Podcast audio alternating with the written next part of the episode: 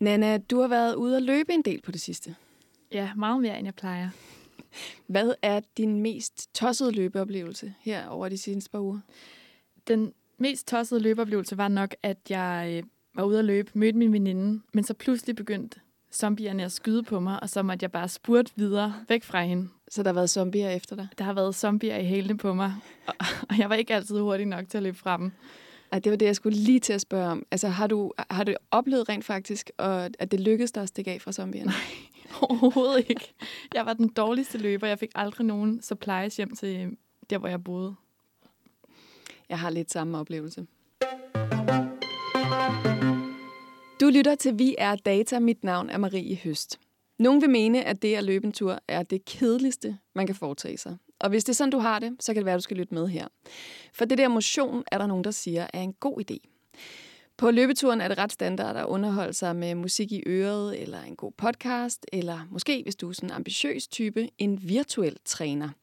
Men der er også muligheden for at forsøge sig med en gamificeret løbeoplevelse i en interaktiv app, som fænger og motiverer dig, eller nudger dig, gennem en god historie eller godt spildesign. Det kan være Run and Empires kolonisering af dit lokalområde til dit voksende imperium. Det kan være Runtails historie om at være en undsluppet fange i en westernby. Eller appen Zombies Run fortælling om at styrte ned midt i zombie-apokalypsen, hvor man så skal løbe så hurtigt, at zombierne ikke kan fange en. Men virker det overhovedet med spildesign eller nudging for at komme ud og bevæge sig? Er vi virkelig så nemme, at en virtuel skattekiste med guldmønter til imperiet får os ud af døren? Det handler vi er data om i dag, hvor jeg taler med nudging-ekspert Pelle Guldborg Hansen, for besøg af Runtails spiludvikler Axel Køje, og ikke mindst diskutere pros and cons ved tre udvalgte gamificerede løbeapps med redaktionen. Velkommen til Vi er Data. Og velkommen til Nana Schmidt Nordeskov, praktikant her på Enigma og Via Data. Og Nana, du har jo før været både søvn-app kanin og Mechanical Turk her i programmet. Ja, det er rigtigt. Også velkommen til Martin Johansen, udstillingschef her på Enigma, som indimellem bidrager med historisk perspektiv til Via Data, som for eksempel sidste uges fortælling om retrofuturisme. I har jo været ude at løbe og cykle og gå med motionsapps. Øhm, og lad mig først lige høre, hvor meget er det, I løber og cykler almindeligvis? Jeg løber ikke, men jeg cykler ret meget. Og øh, var ude at købe en mountainbike her i foråret. Øh, så den, den, den får nogle ture i skoven. Hvor meget er ret meget? Mm, To-tre gange om ugen. Okay. Hvad med dig, Nana? Jeg løber almindeligvis ikke, men det har jeg gjort her i forbindelse med det her. Men ellers så cykler jeg alle steder hen. Bare uden at der er nogle apps, der som sådan tracker dig, udover selvfølgelig Google Maps. Ja, lige præcis. Og hvad, øh, Martin, bruger du nogle apps, når du cykler?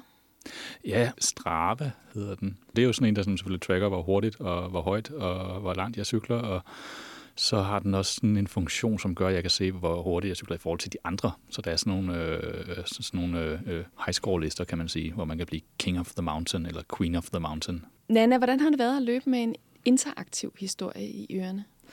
Jeg synes faktisk, det har fungeret rigtig godt, overraskende godt. Jeg synes, det var ret nemt at blive fanget i den her verden af at være en overlevende i en zombie-apokalypse, eller være en cowboy, som vi også skal snakke om senere.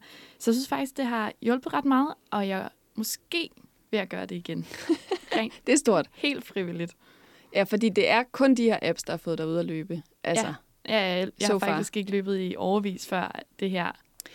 Vi skal jo rundt om tre forskellige apps, som vi har udvalgt til det her. Det ene er Run and Empire, det næste er Zombies Run, og det sidste er Run Tales, som jeg også har nævnt. Men vi starter med Run and Empire, og øhm, den blev lanceret i 2018. Og Martin, du øh, har jo før spillet sådan et strategispil, tænker jeg. Ja, jævnt meget. Ja. ja. ja.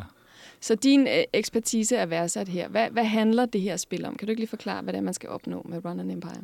Jamen, det er sådan en, et klassisk byg dit eget øh, ja, imperie selvfølgelig landet. Sådan. Jeg tror, hvis folk har prøvet sådan noget som Civilization, som vel sådan er, er, er stjernen over dem alle er sådan rigtige computerspil, øh, så er det sådan lidt i den retning. Altså man starter der i stenalderen øh, med, med, med en usel pottemager, og, og så kan man sådan øh, øh, samle ressourcer, forskellige slags, øh, skin, havre, forskellige sådan kød metaller. Er kød er der også, ja.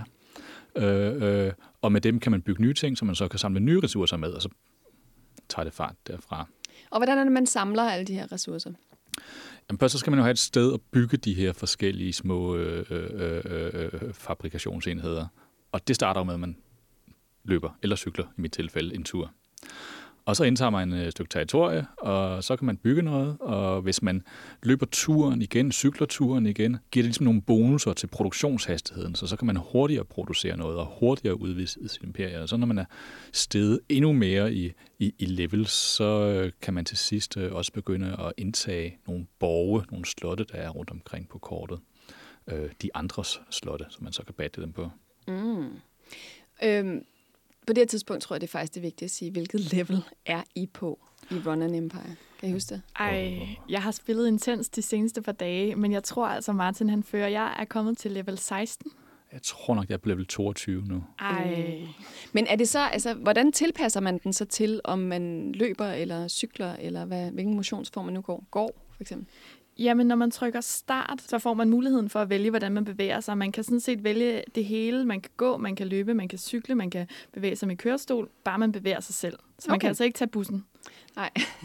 og på den måde er det ikke, altså Martin er simpelthen ikke på level 22, fordi han har cyklet, og du har gået. Den, den, er, den adjuster i forhold til Nej. bevægelsesformen. Og det er også noget af det, der er kritikken. Altså, jeg får ikke noget for fart, jeg får ikke noget for, hvordan jeg gør det. Jeg får bare point for antal øhm, felter, jeg er kommet igennem.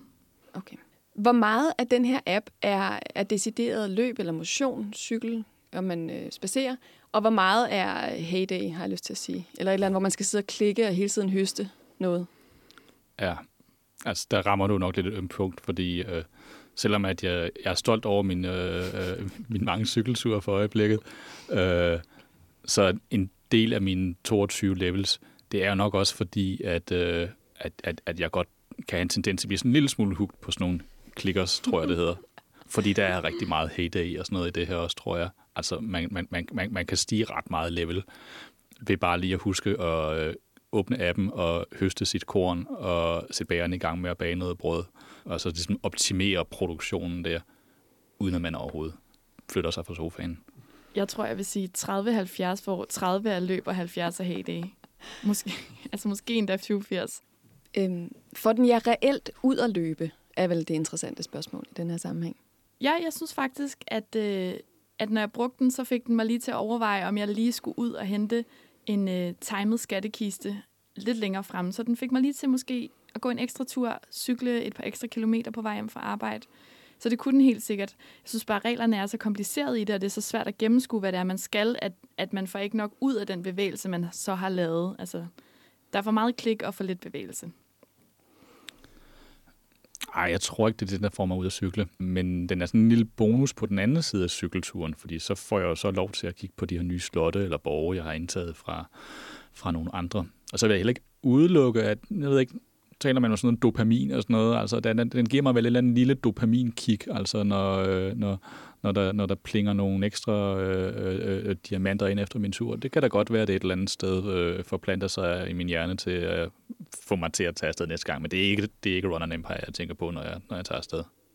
Så hvad kan vi få en dom på, på Run and Empire? Hvad siger I til den her app? Er det en, I vil blive ved med at bruge? Er det en, I har været glad for at bruge? Altså, jeg kommer til at bruge den et stykke tid nu. Også fordi, at den, øh, den ligger bare lidt i baggrunden. Jeg, øh, den, den synkroniserer med, med, min, med min med min lille cykelapp, og så er det sådan en lille bonus, når jeg har været at cykle en tur, at så øh, kan jeg se, om jeg har indtaget nogle nye borge. Og måske den lidt bringer mig ud nogle nye steder, fordi altså nu er det med sådan en mountainbike, der, så er det lidt de samme ruter, de samme ture, man kører igen og igen og igen. Og den, den notcher mig sådan lidt til at komme ud nogle nye steder, så det ikke er samme sted, jeg, jeg, jeg tager hen hver gang, fordi at så får jeg muligheden for at tage et nyt stykke territorie. Enig. Det er sjovt. Det, den kan, hvis man skal prøve at se på den med lidt milde øjne, det er, at når man, når man så ser på et kort over København, så kan man se, hvor man bevæger sig. Der er en lille bitte firkant på Nørrebro, jeg for eksempel aldrig nogensinde kommer igennem. Så den har jeg været forbi, bare for lige at være sådan, okay, jeg har faktisk ikke været i lang tid. Så det kan den, men jeg, jeg skal ikke bruge den mere. Jeg skal afinstallere den, så snart vi øh, siger cut her. Må jeg lige høre, bare for at få facts straight, hvad koster Run and Empire? Koster den noget? Er der in-app purchases? Den koster ikke noget, men der er in-app purchases. Man kan købe øh, ekstra diamanter og sådan nogle andre ting, der kan booste produktionen. Jeg har ikke købt noget endnu. Det er godt at vide. Vi vender tilbage til mere test af motionsapps med interaktive fortællinger, eller nudging, om man vil, lidt senere. Nu vil jeg ringe til Pelle Guldborg Hansen, og Pelle er adfærdsforsker på Roskilde Universitet. Han er også formand for det danske Nudging-netværk. Han er medstifter af TEN, The European Nudge Network, og så er han Chief Executive i I Nudge You, The Applied Behavioral Science Group. Lag mærke til, hvor mange gange jeg sagde nudge. Det er, fordi Pelle er the person to talk to om nudging i Danmark. Pelle, vil du ikke forklare, hvad er nudging? Uh, det kan blive en lang historie. Øhm, men, men den korte version af det er, at øh, vi mennesker vi bliver påvirket af, af nogle, nogle psykologiske mekanismer, der ikke rigtig giver mening, ud fra sådan et fornuftsperspektiv. Øhm, og, og derfor kan man definere nudging som, øh, eller et nudge kan man definere som øh, et planlagt aspekt af en given situation eller teknologi, som ikke på noget princippet, men gør det i praksis. Altså i bund og grund, hvor man spiller på nogle psykologiske mekanismer, som ikke giver den store øh, mening. Og nudging, det er så selve videnskaben om, hvordan man, man udvikler og tester og identificerer øh, nudges. Så det er sådan set videnskaben om nudges. Okay, men, men bare lige for at få det på plads. Hvad, hvad er det, der styrer os mennesker? Vi vil rationelle, altså vi er vel rationelle personer. Det er vel det, der definerer os. Vi kan vel godt træffe en beslutning kun på, på basis af fornuft? Ja og nej. Altså, vi er øh, reflekterende væsen og, og, og, og har evnen til at stræbe efter at træffe rationelle beslutninger. Og det er noget, der gør os, mener de fleste, altså, det gør os unik. Vi har ikke rigtig fundet nogen andre arter på, på, på jorden, der, der, der kan det samme. Øh, og ligesom bruge de samme teknikker til at overveje information øh, i lyset af vores ønsker, og så kigge på valgmulighederne og så træffe en beslutning. Øh, problemet er bare, at, at den type tænkning altid foregår lidt som blommen i et æg, hvor at, at, at resten af ægget, det er, hvad hedder det, det styres af uafhængige, det man kalder intuitive automatiske processer, øh, som ligger og processerer informationen på egen hånd, øh, og hvor at, øh, den smider det ind øh, som, som præmisser i vores reflekterede tænkning.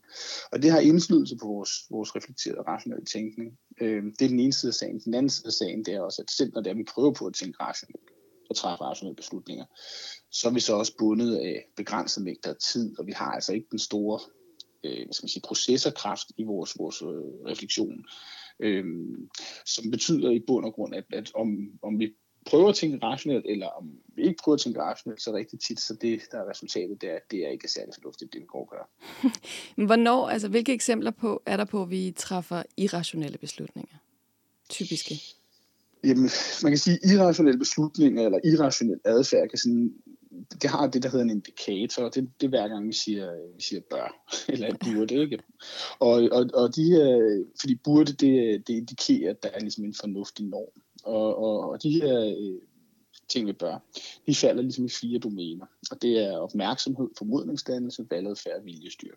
De fleste mennesker kender det nok for viljestyrke udsageligvis. Jeg burde ikke have drukket så meget i går. Jeg burde være gået i fitnesscenter i stedet for. Jeg burde ikke ryge og så videre. Og så ja. har man den så også liggende i opmærksomhed. Det er sådan, at jeg burde have set øh, byskiltet, før jeg kørte ind. Nu fik jeg en bøde. Så, så, eller burde have set den bil, jeg bakkede ind i. Så, så, så der er simpelthen øh, sådan sådan en række domæner, hvor der er fornuftsnormer, øh, og hvor vi mennesker, når vi tænker os om i hvert fald, er udmærket klar over, at vi hver dag fejler igen og igen og igen og igen og igen. Og det er måske ikke så farligt. Det er måske der, hvor det er, at vi ikke er klar over, at vi fejler hele tiden, øh, men faktisk gør det, at øh, det bliver mere. Men Pelle, hvordan er det, man designer de her skub eller nudge, der er små nok til ikke at være irriterende, men store nok til at virke i forhold til en eller anden adfærds, ønsket adfærdsændring? Ja, det er, jo, det er jo sådan lidt overraskende, hvis man skal lave noget, der er småt øh, og effektivt øh, og intuitivt, så er der mange, der tænker, så må det være noget med, at man, man tænker nogle små intuitive tanker. Øh, men man bruger faktisk nogle ret omfattende processer, der er øh, arbejdsprocesser, som er alt andet end, end intuitive og kreative. Øh, man går meget, meget systematisk til værks. Øh, der findes forskellige øh, procesmodeller for at gøre det. Jeg har en yndlingsmodel, der hedder Basic, men det er også fordi, jeg selv har lavet den, øhm, og som, som, som bliver brugt i OECD. Så hvad hedder det, men det handler faktisk om, at øh, fordi vi har svært ved at stole på, øh, på vores egne tanker, så at sige. Altså for eksempel så er vi øh, mennesker, de, de, de kan fortælle alt muligt, hvis man spørger dem i et interview. Eller de kan fortælle, hvad de har tænkt sig at gøre. Det, de, de ting, de passer som regel aldrig. Så derfor så bliver man nødt til at gå sådan meget deskriptivt til værks, meget øh, undersøgende og testende til værks, hvor man ikke Altså hvor man ikke tager øh, folks oplevelse som, som det primære. Fordi man kan ikke stole på, hvad de siger, hvis de selv siger, jeg vil sådan og sådan og sådan. Øh, nej, altså vi har lige lavet sådan en serie eksperimenter, der viser, at øh, når folk er blevet spurgt i forbindelse med de store undersøgelser øh, i, i det, der hedder HOPE-projektet, som har kørt under corona, der er de blevet spurgt om, hvor mange gange de vaskede spritet hænder i går, samt hvor mange mennesker de var i nærheden af. Sådan. Mm. Og der har vi så kunnet vise, at det kan folk faktisk ikke huske. Nej. Øh, det, opsummerer, altså det, det, det skal ligesom have en bestemt form for at kunne lægge sig den episodiske hukommelse. Man kan, ikke, altså, man kan ikke huske, om det var 5 eller 15 gange, man vaskede hænder i går egentlig. Og derfor så kan vi få folk i sådan nogle eksperimenter, så kan vi vise, at vi og, og replicere metoden, som man har brugt i HOPE-projektet, så kan vi vise, at, at de svar, de får, og som ligesom bliver basis for politik, ikke giver mening, fordi altså, folk kan faktisk ikke huske det, så de siger bare noget. Mm. Øhm, så, så når det så bliver lige pludselig et spørgsmål omkring, hvad man godt kunne tænke sig at gøre, altså hvad der vil få en til at agere på en bestemt måde i fremtiden. Hvis du spørger mig, øh, altså hvordan kan jeg få dig til at købe klimavenlige grøntsager eller sådan noget, øh, så vil jeg svare øh, og komme med nogle fortællinger omkring det. Øh, så kan du indrette butikker eller noget andet efter min, min, mine svar, og så viser det, så sker der ikke en tid. Altså, så, så jeg ved ikke selv, hvad der får mig til at tikke øh, langt hen ad vejen. Så, så derfor så øh, mange af de metoder, man normalt ser fra, fra, for, for de humanistiske fag, øh, øh, når man skal begynde at udvikle øh, nudges i forbindelse med adfærd, øh, de, de skal kraftigt omformuleres, øh, eller kalibreres, før de kan bruges øh, i, i, i den type projekter. Så man sidder og bruger sådan nogle meget tekniske modeller egentlig, og, og så kommer man, har man sådan nogle hypotesesystemer, og til sidst så ender man simpelthen med, øh, med en idé, som man måske ikke engang selv tror på, og så tester man skidtet. Og så ser man, det virker. Men hvad kan være eksempler, bare for at vi forstår nudging, som, som du synes er velfungerende? Jamen, øh, altså, jeg tror, en af de ting, jeg synes, der har været sjovest øh, på det sidste, det var, at, at, at vi skulle have folk til at spise mere vegetar øh, mad øh, generelt. Og øh, har så fokuseret på, øh, på, på konferencer, fordi folk er ude i hjem, og så der er det nemmere ved at blive inspireret til nye retter og sådan nogle ting. Øh, mm. Og spiser gerne. Altså, vil sige, man, man, man, er sådan, man er lidt usikker, når man er ude. Det er ligesom at, at besøge sin svigermor for første gang, så spiser man jo hvad som helst. Altså, og øhm, så hvad hedder det, så har vi kørt nogle eksperimenter, hvor det, man gør, som man plejer. Man sætter en tilmeldingsformular øh, ud til, til folk en 14 dage før de skal til konferencen. Og hvad folk så ikke ved, det er, at øh, de er med i det, der hedder et randomiseret kontrolleret forsøg. Øhm, så de er i en af to grupper, ligesom et medicinsk eksperiment. Og i den ene gruppe, der får de så det normale spørgsmål, hvor man bliver spurgt, øh, eller der bliver sagt, at til konferencen vil der blive serveret en ikke-vegetarisk buffet. Så hvis man ønsker en, øh, en, en vegetarisk anretning, så skal man lige notere det her. Øh, I den anden gruppe, øh, der er spørgsmålet eller information lidt anderledes. Der, der står der, at til konferencen vil der blive serveret en vegetarisk buffet. Øh, men hvis man ønsker en anretning med kød, så skal man lige øh, øh, skrive her. Og det vi kan se, det er så, at øh, når vi laver det skift, så går vi fra, at der er normalt i snit en 5-6% vegetar til konferencer, til at der er en 87% vegetar til konferencer. Ja. Så, så, så det er noget, der ikke burde betyde noget i, i, i princippet, fordi folk jo bare burde vælge det, de har lyst til. Øhm, men i praksis, fordi man spiller på det her, der hedder øh, den normative effekt i standardindstillingen, øh, som nogen bare kender som default-effekten. Men den er mange ting, så det er, det er den normative aspekt, det er det, vi bruger. Så fordi vi kan spille på det, så kan vi altså få for, i stedet for 6% vegetar, så kan vi få 87% vegetar til, til konferencer. Det er immer væk 81% øh, øh, points stigning, og det, det, er sådan, det er næsten, altså man kan nok ikke håbe på meget mere end det. Nej, det kan man ikke sige. Pelle, nu taler vi faktisk om, øh, vi taler om motions-apps, eller øh, apps, der på en eller anden måde har historier og bruger en interaktiv historie til at, øh, til at få en ud at løbe. Hvordan, øh, kan du sige noget om, hvordan nudging bruges i spil og spilteori, om det ligner hinanden? Ja, altså, det gør det. Øh, det, det, det, det foregår så bare tit sådan, at, at øh, man måske bruger nogle mere sådan, hvad skal man sige, øh, gængse notches, eller der er nogen, der... Altså det, det, det, det er mere sådan, hvad skal man sige, spiludviklere, de, de har nogle bestemte notches, de har identificeret gennem tiden. Også nogle af dem, de har testet, og så nogle gange så får de en ny idé, og så tester det der, og da der er tilstrækkeligt mange spiludviklere, så er der nærmest sådan en evolution i, i, i, i spilindustrien, hvor at man, man snubler over forskellige øh, psykologiske indsigter, øh, eller med klog øh, observans øh, finder ud af, at de er der, og så, øh, så benytter man dem i spiludviklingen. Det er så ikke altid sikkert, at man ved, hvordan man, øh, de virker, så nogle gange kommer man til at fejle applicere dem og bruge dem steder, hvor de egentlig ikke har en stor funktion. Men, men, men de her psykologiske mekanismer, de er jo der selvfølgelig øh, overalt i spillene. Ikke? Og de er der i særligt i dag, så kender man det fra. Øh, det er jo på, om man skal have folk til at spille eller ej. Ikke? Men ved, gratis download af en app, betaling, mm. begynder efter 30 dage. Du skal starte med at give dine bankoplysninger nu. Så det, det er jo simpelthen bare selve marketingsmodellen, der er sat op som et notch, hvor det er, at vi tænker, gratis, det er dejligt, så kan jeg prøve det, det giver mening. Øh, og om 30 dage, så hvad hedder det, så kan jeg bare melde fra, hvis jeg ikke gider have det. Jeg skal bare give dem en bankoplysninger nu. Og det, der jo så sker, det er jo selvfølgelig, altså, men der er noget, der hedder hyperbolisk diskontering, som i bund og grund tror, vi mennesker, vi mennesker, vi tror, at, øh, at vi kan alting ud i fremtiden. Øhm, og øh, fordi ting er lettere derude. Øhm, og det betyder, at vi tænker, at øh, ude i fremtiden, der, der, der kan jeg sagtens huske at melde mig for det her spil. Jeg kan sagtens huske, når der er gået 30 dage.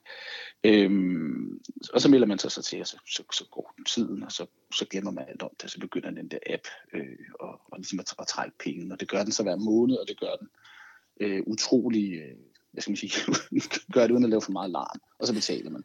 Så på ja. den måde, så, så får man hævet folk ind i, i, i generelt i betalingsapp øh, med, med, med, med sådan dejligt, øh, hvad skal man sige, øh, jeg ved ikke, man kalder det dejligt med sådan en bestemt kombination af, af notches. Ja. Og når man så kommer der ind, så kører det med altså ting som, øh, der, der er en, der hedder der har, der har skrevet en bog, øh, er, er, mange er helt vilde med den, men den er altså sådan lidt svingende kvalitet. Der er mange påstande, der aldrig er testet. Og sådan, men der er sådan, han, har, han har så taget noget eksisterende forskning, smidt det øh, i noget, der, der, der er relativt fornuftigt, hvor han snakker om, men altså det første, det er, at den adfærd, den skal cues rigtig tit. Øh, og det betyder på den grund, du skal mindes om, at du foretager den. Og derfor kan vi se, at spil hele tiden reminder, altså jeg har lige fået en reminder her på, at mine soldater venter på at komme i krig øh, i Total Battle. Ikke? Altså, ja, så, hvad, hvad er det for et spil, hvor dine soldater står og venter på det? Jamen altså, det er Total Battle. Det, okay. det, det, det har jeg spillet i syv år. Jeg, jeg, jeg har brugt så meget tid på det, så nu kan jeg ikke stoppe. Øh, hvilket jo sådan set er et andet notch, fordi det er noget, der hedder song cost. Så mister jeg jo alt mit arbejde, hvis jeg forlader den der app. Ja, ja. Øhm, hvad hedder det? Så, så, så det, det, spiller, det spiller som en reminder, det spiller noget med, at du investerer tid og energi, det investerer i, at for eksempel, du har de sociale aspekter, sådan, så du bliver en del af et, øh, et fællesskab. Øhm, det, det sætter bestemte strukturer, hvor du sætter en proces i gang, mens du så går væk fra spillet, så den proces, du har sat i gang og investeret i, den færdiggøres så, og så reminder den dig om, nu er din proces færdig, og så får man lyst til at vende tilbage. Så ja. det er sådan et stort psykologisk univers med de her apps. Jeg, jeg har det sådan lidt øh, med det selv, at jeg synes, det er en lille smule barnligt, at, at sådan en virtuel skattekiste skal motivere mig til at løbe en tur, men, men jeg må ærligt sige, at, at det virker lidt. Så øh, det er, det er bare sådan, hjernen virker. Det er ikke bare mig, der er fem år inde i hovedet. Øh, nej, det er sådan, det er sådan hjernen virker. Øh, nu, øh, hvad hedder det, øh, øh da jeg var barn, øh, og, og nu kan jeg jo godt sige, at, at vi to vi kender hinanden fra, fra gamle dage. Ja. Øh, og gamle dage i det tilfælde, det var, det var sådan lidt før jeg lærte at kende, men, men der var der jo Commodore 64. Mm. Øhm, og på det tidspunkt, der lærte de fleste øh, drenge i teenageren, de lærte at spille poker ret hurtigt. Øh, fordi der var på båndstationen Samantha Fox øh, poker, strip poker. Okay. Øh, og hvad hedder det? Øh, og, og, og det er jo også en, en, i bund og grund en spilfunktion, der så bundet på, på, på en stærk driver i form af, af seksualitet. Men det er sådan, vi er. Altså, det er sådan, der, der, er, en, der, der er et mål. Ikke? I det her tilfælde var det, at Samantha Fox hun skulle smide kluden. Mm. Så de skyndte mig at sige, at det var vores spil, det var ikke mit. Hvad hedder det? Um, og så var det så, at uh, der, var, der var en middel til det, ikke? og det var simpelthen at, at, at vinde i, i, i, i poker. Øhm, det samme, som de her apps de gør, det er, at de sætter nogle, nogle mål. Ikke? Altså den her virtuelle skattekiste, du snakker om, eller øh, overleve, eller høre den næste kap- øh, kapitel i en historie, eller et eller andet. Øh, og, og midlet til det, det er så for eksempel at bevæge sig. Og, øh, og, og den struktur, som er sådan en, en, en, en, en mål-middel-feedback-struktur, øh, er fuldstændig standard. Og, og hvis man sidder, altså hvis der er nogle lyttere, der sidder og tænker, at ah, sådan er jeg ikke. Altså jeg er meget, meget klogere end Marie og Pelle. Så hvad hedder det, øh, så, så hvis de nogensinde går op på et løbebånd, så skal de næste gang prøve at tage nogle dyr fra skoven med og vise dem det. Fordi de sidder simpelthen bare og måber, fordi mennesker er lidt sjovt. Altså løbebånd er sådan lidt magisk sted, ikke? fordi vi løber ikke væk fra noget, vi løber ikke mod noget. Så det giver overhovedet ikke mening sådan ud fra et evolutionært synspunkt, der står på et løbebånd. øhm, og det, der er sådan meget fascinerende ved løbebånd, det er den her computer, der er på løbebåndet som immer væk jo ikke flytter benene for os. Altså, øh, men, men, men, men som bare består af et hav af øh, forskellige former for feedback.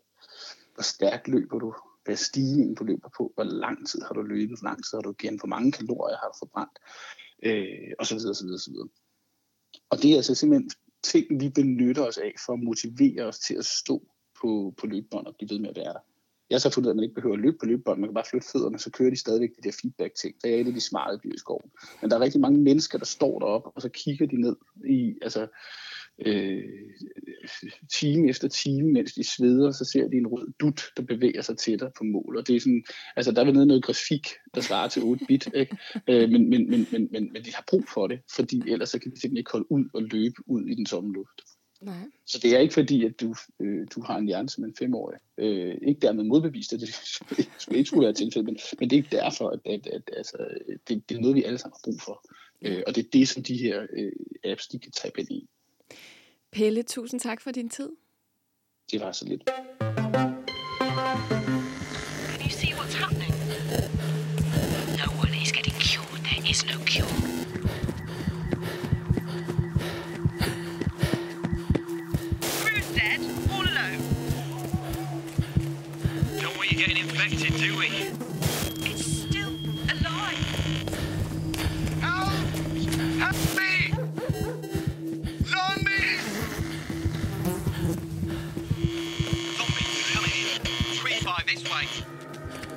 Dag i Vi er Data taler vi om motionsapps med indbygget nudging eller interaktive historier, om man vil, der motiverer dig til at komme ud og løbe oftere, og i det her tilfælde hurtigere, fordi man har zombier i hælene.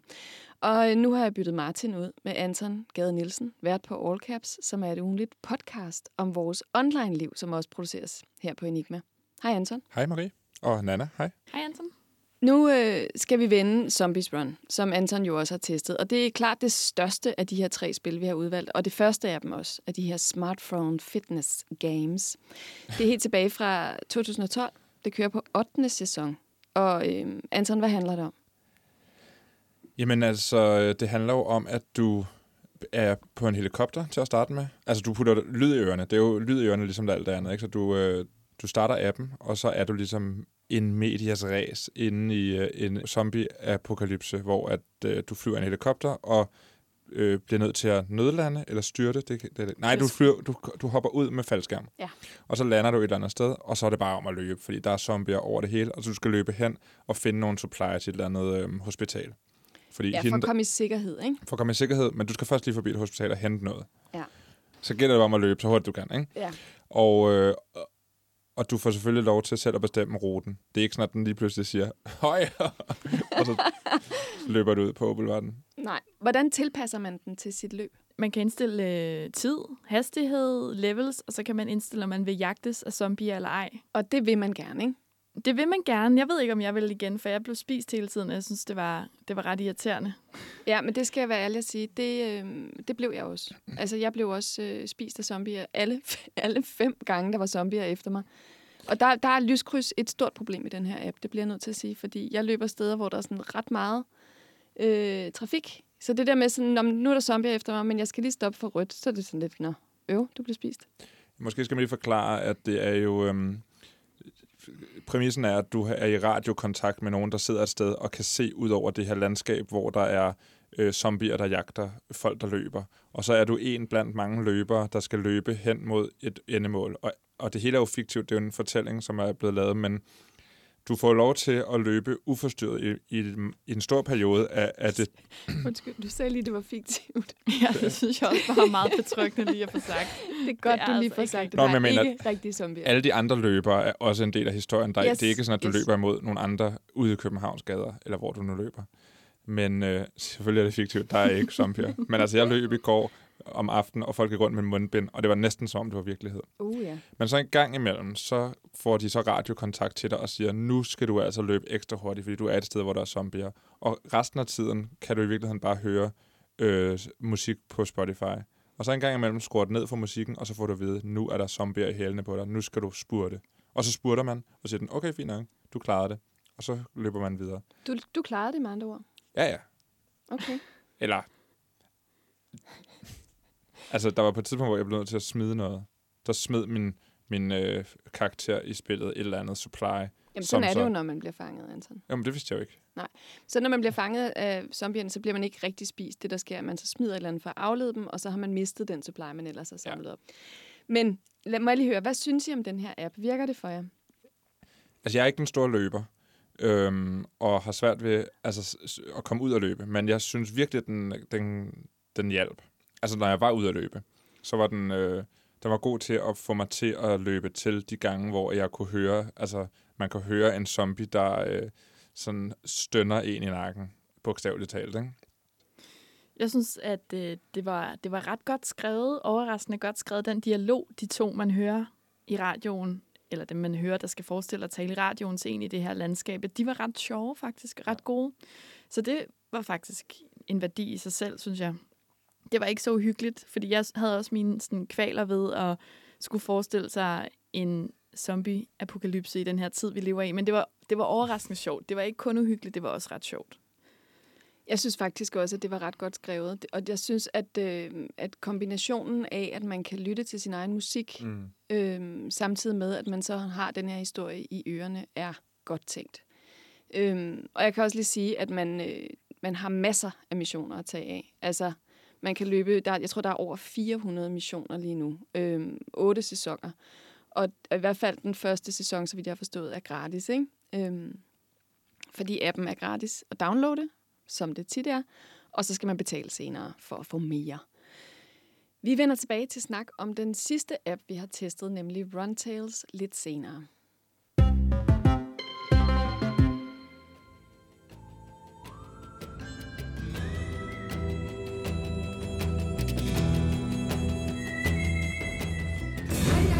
Corner and there he is, the goddamn sheriff. The barkeeper must have ratted you out. The sheriff lifts a shotgun. You're fast, Charlie. Gotta give you that. But this ends here. Turn and run. The train has just left the station. You can catch it if you're fast enough. Gotta go. Run. Nu vil jeg byde velkommen til min gæst i studiet, Axel Køje, som er idemand og skaber af løbespillet Runtails. Og derudover så er han CEO for både Pibico, Steppenbooks og Lucas, og specialiserer sig i det hele taget i digitale interaktive fortællinger.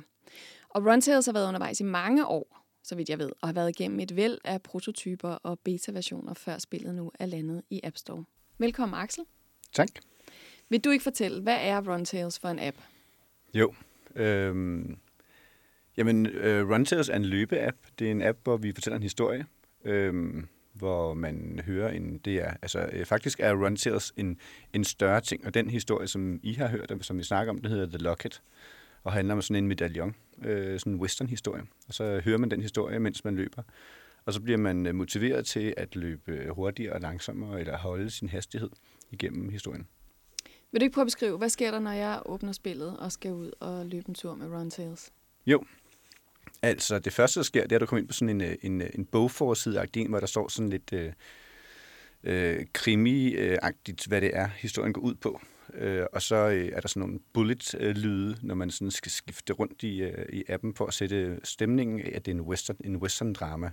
Et western drama, som, øh, som vi skal ud og, og arbejde med her. Øh, når man så starter øh, op, så er der sådan en lille... Altså, ideen er jo, at man skal have telefonen på sig, og derfor kan man ikke bruge skærmen særlig meget. Men der er alligevel lidt, øh, lidt øh, visuelt. så man kan se, hvorhen man er i historien, og det starter faktisk med kapitel 0, det ved jeg ikke, om I har prøvet også, øh, hvor man ligesom kan få sat hele scenen i forhold til det hele, og så kapitel 1, der skal man så ud og bevæge sig. Og det handler jo om, at man er en, øh, en, en forbryder, som øh, stikker, af, stikker af fra fængslet, for at komme øh, ud og redde sin søster og finde ud af et eller andet, der foregår med en anden medaljon. Og så starter 16 hestblæsende øh, kapitler, hvor man øh, løber rundt i, i Vesten uden hest. Og Ja, for den på, dør jo i starten. Ja. Den bliver skudt. Altså Ja. spoiler alert. Yes. Noget jeg bagefter. Ja.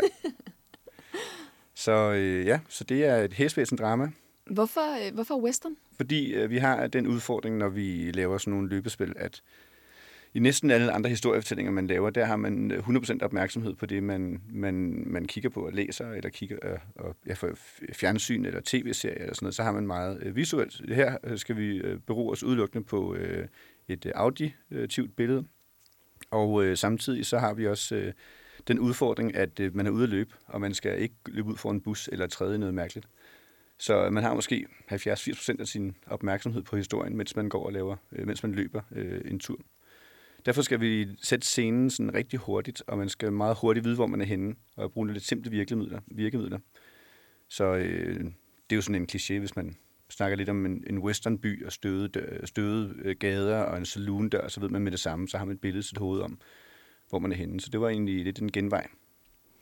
Men hvad, hvad med din egen baggrund øh, for at lave det her spil? Er du selv sådan en, der løber rigtig meget?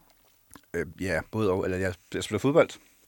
Så den måde, så Det er løber ikke jeg. helt det samme. Nej, det er det. Det problemet er, ikke, at øh, hvis ikke der er en bold, der løber efter, så er det nogle gange, nogle gange kedeligt at løbe. Øh, og vi ved altså godt selvfølgelig, at det er godt for os, og det er sundt for os.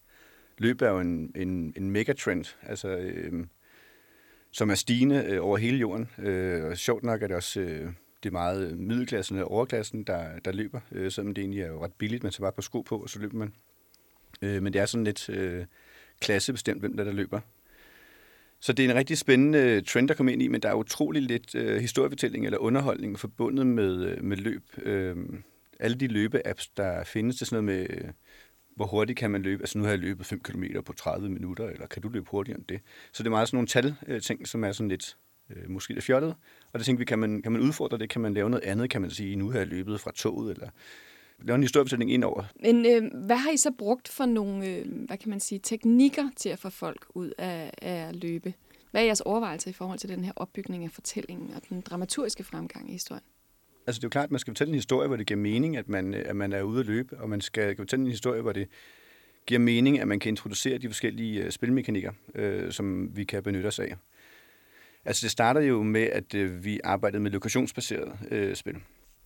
Og vi lavede øh, lokationsbaseret spil blandt andet inde på Christiansborg, hvor vi fortalte øh, børn igennem sådan undervisnings... Øh, øh, materiale øh, fremstilling, at, vi så kunne, at man kunne gå rundt på Slottholmen og lære om Christiansborg, om demokratiets historie, om, om politik i Danmark, øh, mens man løb. Der satte man sådan nogle points, nogle point, uh, points of interest, hedder det, øh, i sådan noget øh, lokationsbaseret sprog. Øh, det blev sådan meget stedspecifikt, så det var tanken, hvad kan man så gøre for at sørge for, at de løber rundt imellem hinanden. Øhm, alt imens vi ser det her, og vi er også over, hver gang det er regnvejr, så må man aflyse de her øh, ting, så ser vi de her løbefolk, som er ude på alle tidspunkter af døgnet, øh, og, øh, og render rundt med deres store telefoner på, øh, på armene og, og løber rundt. Og så tænker vi, kan vi lave noget, ved de her points på en eller anden måde øh, hele tiden bliver genereret foran os, altså de her points of interest, sådan at det ikke behøver at være stedspecifikt, så det ikke behøver at være på Christiansborg, øh, men det kan være øh, hvor som helst øh, på hele jorden. Det var egentlig det, det startede med, og så startede vi om at snakke hvordan kan man sætte øh, poise øh, altså længere væk fra hinanden, så man skal øge hastigheden, eller tættere på hinanden, så man skal gøre noget andet. Øh, så det er ligesom det, på en eller anden måde kan man sådan se det som perler på en snor, øh, den måde, vi, vi satte det op på. Og så tænkte vi, hvad for nogle spilmekanikker kan man sætte op øh, i forhold til det, og der er jo så, altså man kan løbe hurtigere, man kan løbe langsommere, man kan stoppe, eller man kan holde hastigheden, øh, eller man kan vælge, om man gør det ene eller det andet. Og så laver vi en historie, baseret på det. Øh, hvad for nogle, øh, for eksempel, øh, i, øh, i, i The Locket er der en periode, hvor man øh, render rundt i noget fængselstøj og er inde i en by og ikke vækker for meget opmærksomhed. Så siger vi det, øh, sæt nu hastigheden ned, så du ikke vækker for meget opmærksomhed. Så skal man, så skal, skal det om selvfølgelig at, at sænke farten. Men hvor meget, øh, I må have lavet mange tests undervejs på, hvad der virker og hvad der ikke virker. Altså, hvor meget historie kan man ligesom bære i forhold til, øh, i forhold til at man stadig er ude at løbe, og der skal også være noget motivation indbygget?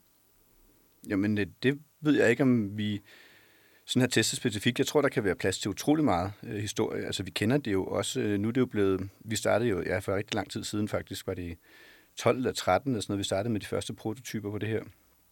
Øhm, og siden da er der jo er det gået en retning med, ja, med løb og med smartphones og med øh, høretelefoner, som nu ikke har nogen ledninger længere, og med, øh, med podcasts og med lydbøger. Øh, og der forstår, der er flere og flere, som løber og lytter til lydbøger. Øh, og det gjorde man ikke så meget dengang. Øh, men jeg har helt klart indtryk af, at det er meget enkelt for folk at løbe og lytte til lydbøger. Øh, så det tror jeg ikke, man har nogen sådan øvre grænse for, hvad man kan, man kan sætte på. Men kunne det være, man kunne, øh, har jeg tænkt på, nu, nu, nu talte du om sådan location-based spil før. Kan vi se i fremtiden måske, at vi kommer til at kombinere det her med en, en form for nudging i spildesignet, og så nogle lo- location-baserede, øh, hvad kan man sige, inkorporerede dele af historien? Ja, ja bestemt.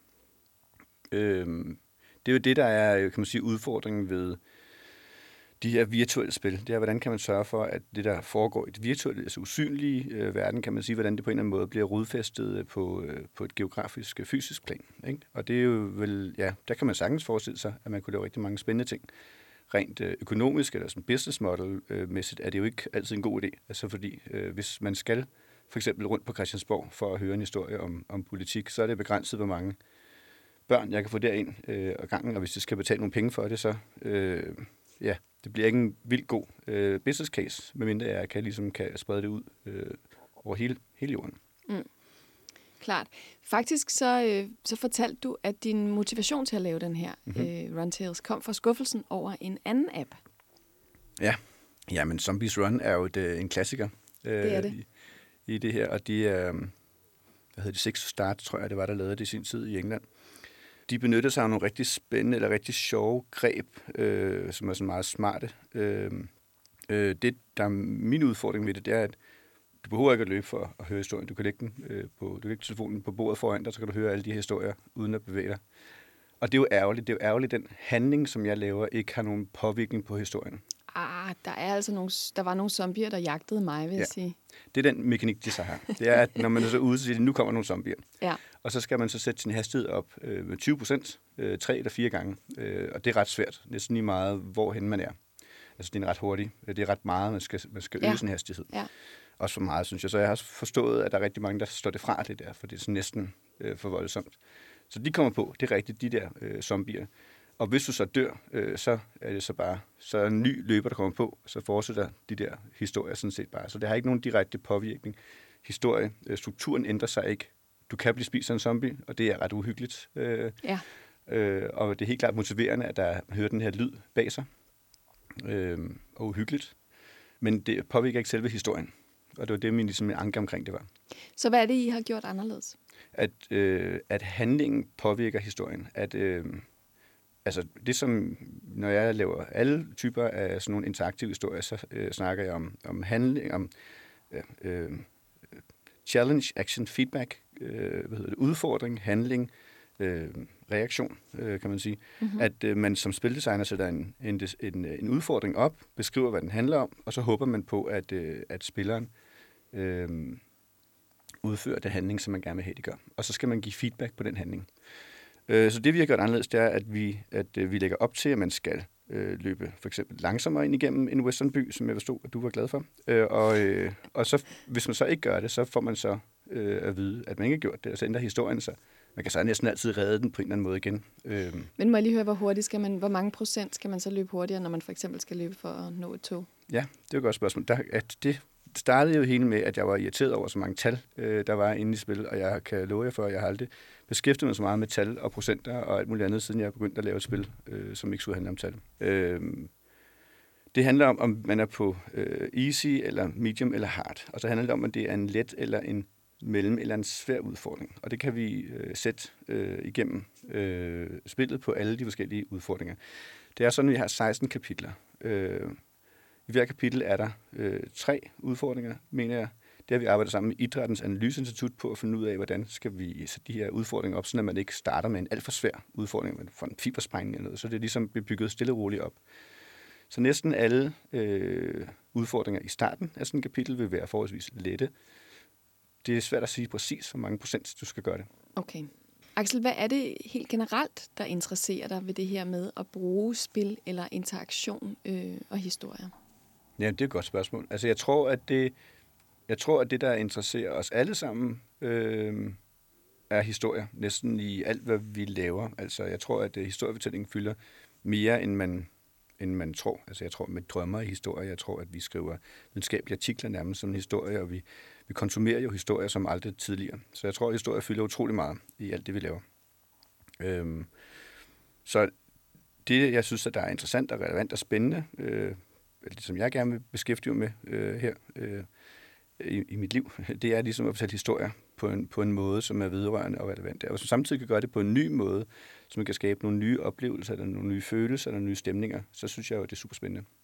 Men det handler også om ikke at være passiv, mens vi konsumerer de historier, ikke? Jo, men det kommer an på, hvad for en historie jeg fortæller der. Ikke? Men, men jo, jeg synes, at det er, er rigtig øh, spændende, hvis man kan øh, kombinere løb og, øh, og historiefortælling. Og jeg synes, at der er nogle, nogle der er utrolig mange positive effekter ved at løbe. Øh, men man kan også sige, at det er også en fornøjelse for de fleste at løbe. Vi har jo lavet en, en, et, en sideløber til, øh, til Run Tales The Locket, som er på engelsk, øh, hvor vi øh, forsøger at fortælle øh, danske skolebørn om interessante historiske epoker her i Danmarks historien. På samme måde, der kan man sige, der er det jo relevant, for det er jo en, en betingelse for skolereformen, at man skal bevæge sig 45 minutter øh, hver dag i skolen. Så det er jo ligesom, der er jo ligesom et krav til, at det, det, det skal vi gøre. Øh, og hvis vi samtidig så kan sige, okay, der har vi et krav, kan vi gøre det på en interessant og relevant måde, og ovenikøbet måske lære noget, mens man, man løber, øh, så, øh, så synes vi, det er en god øh, måde at bruge spilmekanikker til på den måde. Har du flere idéer på tegnebrættet i forhold til at, øh, at give os underholdning og få os til at bevæge, få os ud og løbe? Øhm, ja, altså, øh, Run Tales er bygget på en måde, så det er meningen, at vi sådan, sådan, sådan set kan lave øh, mange flere øh, historier. Nu har vi lavet den første, der hedder The Locket. Vi har en del andre øh, tanker. I virkeligheden startede det hele øh, øh, for længe siden med, at vi at Run Tales hed Run for Your Life. Og der havde vi sådan nogle... Øh, der havde vi sådan nogle Tintin-agtige inspirerede historier, hvor, sådan, hvor historien, fortællingen startede sådan meget in medias res med, at øh, nu skulle vi bare øh, løbe for et eller andet, løb for livet, fordi der er en anden truende situation. Og der havde vi øh, fem forskellige øh, øh, stationer rundt omkring på jorden, hvor vi også brugte øh, anden musik. Altså vi havde sådan en bengalsk tigerdrama, hvor vi spillede på den de originale øh, instrumenter øh, fra den øh, tid og epoke. Og, øh, og vi havde også øh, det her western-drama, som så vi byggede ud til noget større. Så der ligger en masse historier sådan i skuffen og venter på, at vi ligesom øh, tage fat på dem. Øh, samtidig så har vi også øh, historierne fra løb i tiden, hvor vi jo i første omgang har dramatiseret Københavns bombardement, og, øh, og nu har fået støtte fra øh, Filminstituttet til at øh, dramatisere øh, jødeaktionen i 43 og øh, øh, 18. maj demonstrationerne i, øh, i 93. Som bliver dramatiseret med, med location-based øh, spil, eller som er et, øh, hvad kan man sige, ligesom Run Tales, en ja. historie, du kan opleve hvor som helst? Ja, det bliver ligesom Run Tales, fordi der er jo, nogle, der er jo pros and cons i forhold til, at det er lokationsbaseret, øh, som vi også øh, øh, snakker om. Øhm, øh, problemet med lokationsbaseret, det er, at det skal ske præcis det sted. Det gode ved, at vi kan gøre det hvor som helst, er, at man kan løbe det i en idrætssal, man kan løbe det på, en, på skolernes øh, motionsplads, man kan også godt øh, i Jylland få lov til at løbe rundt og, og også opleve de her historier, og man behøver ikke at være i København, for eksempel. Så der er rigtig mange gode muligheder for, at man kan, man kan gøre det der. Det betyder jo ikke, at man ikke kan kombinere øh, enkelte muligheder for, at man kan lave det her øh, ikke stedspecifikke spil øh, i det rigtige sted. Og det har vi faktisk sat historien op på en måde, så det kan altså give sig at løbe for eksempel i, øh, i Københavns bombardement øh, mellem øh, Nyhavn og, og Nørre, øh, det område, hvor, hvor øh, historien foregår øh, på den rigtige tid, så man kan faktisk godt vil kunne, kunne gøre det in real life. Axel, hånden på hjertet. Hvad er det for nogle øh, nudges, eller hvad er det for, øh, for en motivation, der egentlig får dig ud at løbe? Hm. Jamen, øh, altså, jamen, problemet er, at, det er, at jeg spiller jo fodbold, ikke? Altså, når der er en fodbold foran mig, der er gang en, der sagde, hvis der er en bold eller en pige, så kan man, så kan man løbe, men det bliver nogle gange lidt kedeligt. Jeg har snakket med rigtig mange, der har løbet meget, og de må alle sammen til sidst på den tidspunkt fortælle mig, at det bliver lidt kedeligt, det her med, med løberiet. Det er, der er jo nogle udfordringer i det, der gør det, der gør det spændende jeg mener helt klart, at når man, når man kan historiefortælle eller storyfy, og lægge øh, udfordringer og challenges ind i, så bliver det både mere øh, sjovt og relevant at løbe. Og øh, en af vores, øh, vores øh, tester sagde engang, at han aldrig nogensinde havde, øh, løbet så hurtigt, mens han havde grinet så højt øh, af øh, at øh, at- at- løbe rundt og, og spille det her Run Tales. Så øh, det er jo forhåbentlig det, man kan få ud af det, at det ikke bliver sådan en, en, øh, en pinsel at komme igennem den gode løbetur. Tak for din tid, Axel. Jeg må se, hvad der sker med den medaljon, når jeg kommer lidt længere i Run Tales. Det er godt. Velkommen. Og så skal vi tale om den sidste nudging motions-app, som vi tester i dag her i programmet. Og det er jo Runtails, som jeg lige har talt med Axel om. Nana, hvad tænker du om Runtails? Jamen, jeg var faktisk ret begejstret, fordi jeg synes, at, øh, at det var ret omfattende. Den lyd, der var, lyden af western by, lyden af western musik, gjorde, at jeg hurtigt følte mig som en rigtig cowboy på flugt, faktisk. Du købte simpelthen universet. Det gjorde jeg faktisk, ja. Og jeg tror også, det var noget med, at jeg synes, som øh, Axel også sagde, jeg synes, appen var helt vildt god til meget hurtigt at finde ud af, hvor hurtigt løber jeg. Er jeg stoppet lige nu? Eller sådan, den, den var meget sådan responsiv. Så det, det fungerede godt. Og så synes jeg bare, at... Øh, jeg ved ikke, jeg tror ikke, jeg er sådan særlig begejstret for western, men det er rigtigt, at det er meget... Øh, det, man, man, for, man kan hurtigt forestille sig, at øh, Nørrebrogade er en gade i en westernby. Havde du det også sådan, Anton? Øh, man skal i hvert fald kunne lide sådan noget western musik, for at øh, være begejstret for den her fortælling. For det er meget sådan noget øh, harmonika, og altså, man får næsten lyst til at løbe som en hest. synes jeg. Eller det ved jeg ikke.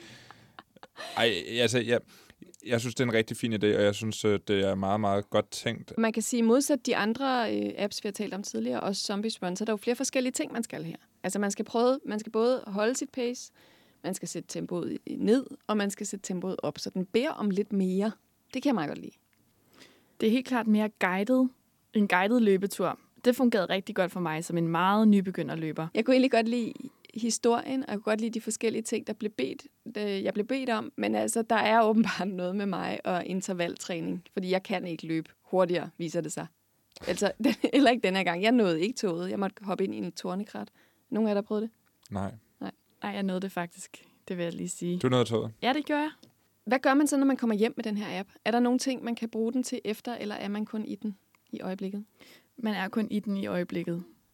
Og det der også er med den, der at du kan kun høre den historien, når du faktisk bevæger dig. Så det er bare en, en lydbog på løb. Og det synes jeg faktisk er rigtig fedt. Altså både det der med, at man ikke skal forholde sig til et eller andet, når man kommer hjem. Det gider jeg ikke. Nej. Og jeg gider heller ikke at forholde mig til sådan noget før.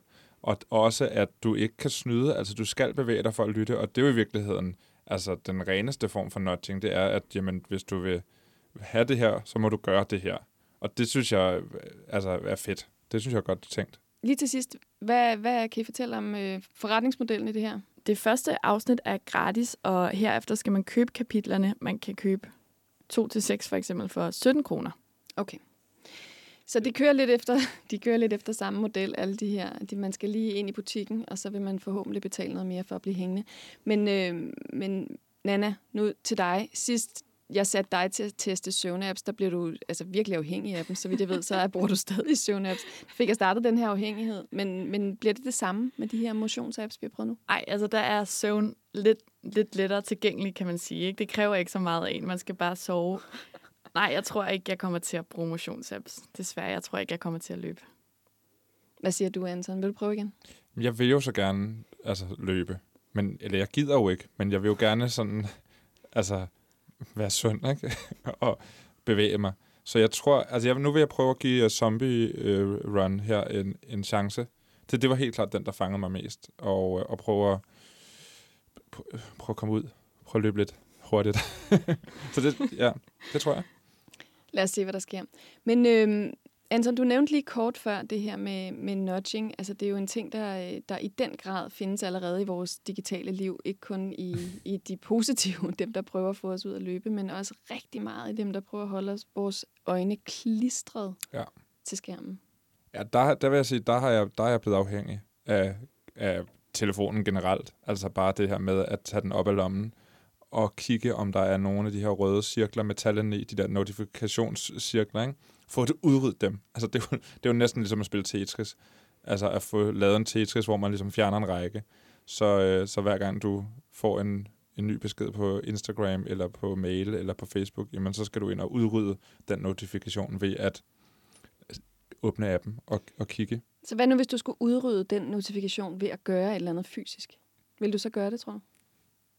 Ja, det er jo faktisk en smart, det er en, det er en god idé, at, at lave en app, der kun kan åbne Facebook, hvis du løber... øh, 10 englehop. Ja, laver 10 englehop. Ja, lige præcis. Ja, det vil jeg nok. El- Det vil jeg nok. Fordi det er en, øh, altså en massiv afhængighed, den, der er blevet skabt hos mig af den telefon, og det er helt forfærdeligt. Jeg skal løse det på en eller anden måde. Det må vi arbejde på i fremtiden. tak, fordi I testede begge to. Det var alt, hvad vi nåede denne gang i Vi er Data. Vi er tilbage næste lørdag kl. 17, og ellers kan du som altid finde programmet i din podcast-app. Programmet var produceret af og på Enigma Museum for Post, Tele og Kommunikation, og i redaktionen sidder Anton Gade Nielsen, Nana Schmidt Nordeskov og jeg selv, jeg hedder Marie Høst. Tak for denne gang.